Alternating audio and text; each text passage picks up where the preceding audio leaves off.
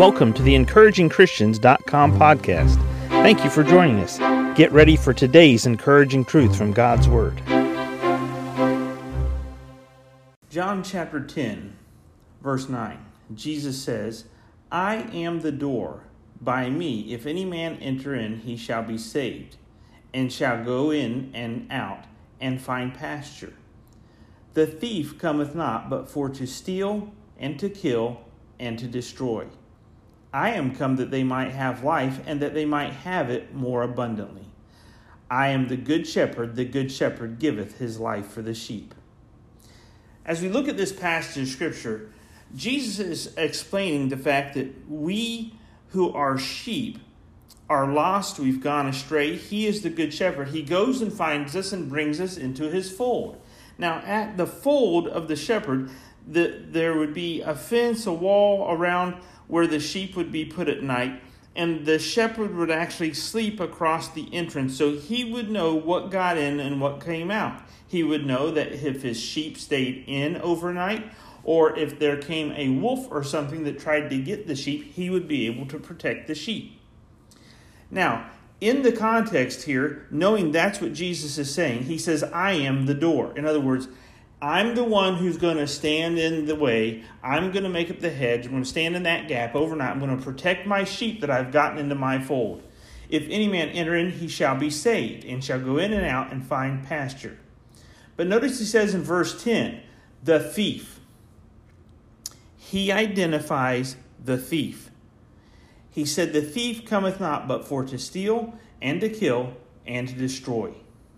Now, what he's saying basically is Satan has a plan and he has a purpose and he has a goal for every one of the sheep that Jesus has already saved, brought into the fold, and have given them life. He says, I am come that they might have life and that they might have it more abundantly. In other words, the abundant life that the sheep enjoy are the protection and the provisions that the shepherd gives because he's the good shepherd and he gave his life. The good shepherd gives his life for the sheep. He's willing to protect the sheep even by putting his life on the line for them. And Jesus did. He put his life on the cross for us. But look, the thief.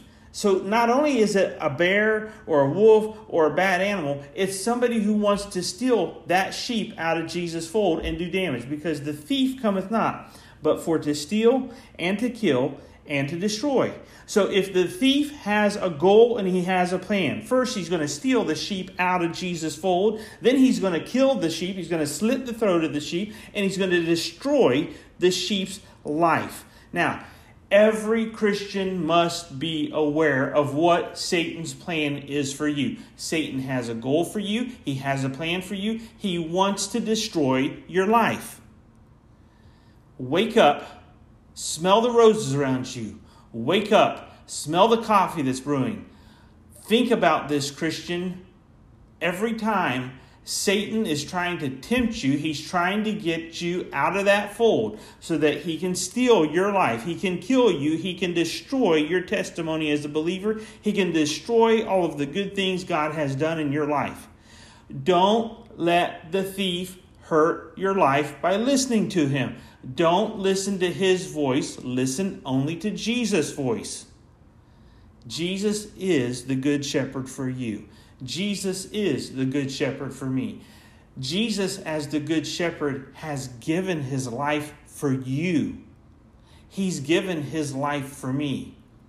This message is not about the wayward sheep coming into the fold. This is about the sheep staying in the fold and following the shepherd's voice. Christian, this message is for you and I. What will Satan do to us if we listen to his voice and stop listening to the good shepherd? Stop following the good shepherd. Stop listening, following, and obeying the good shepherd. The thief cometh not but for to steal and to kill and to destroy. He will damage your life. Don't let him do it.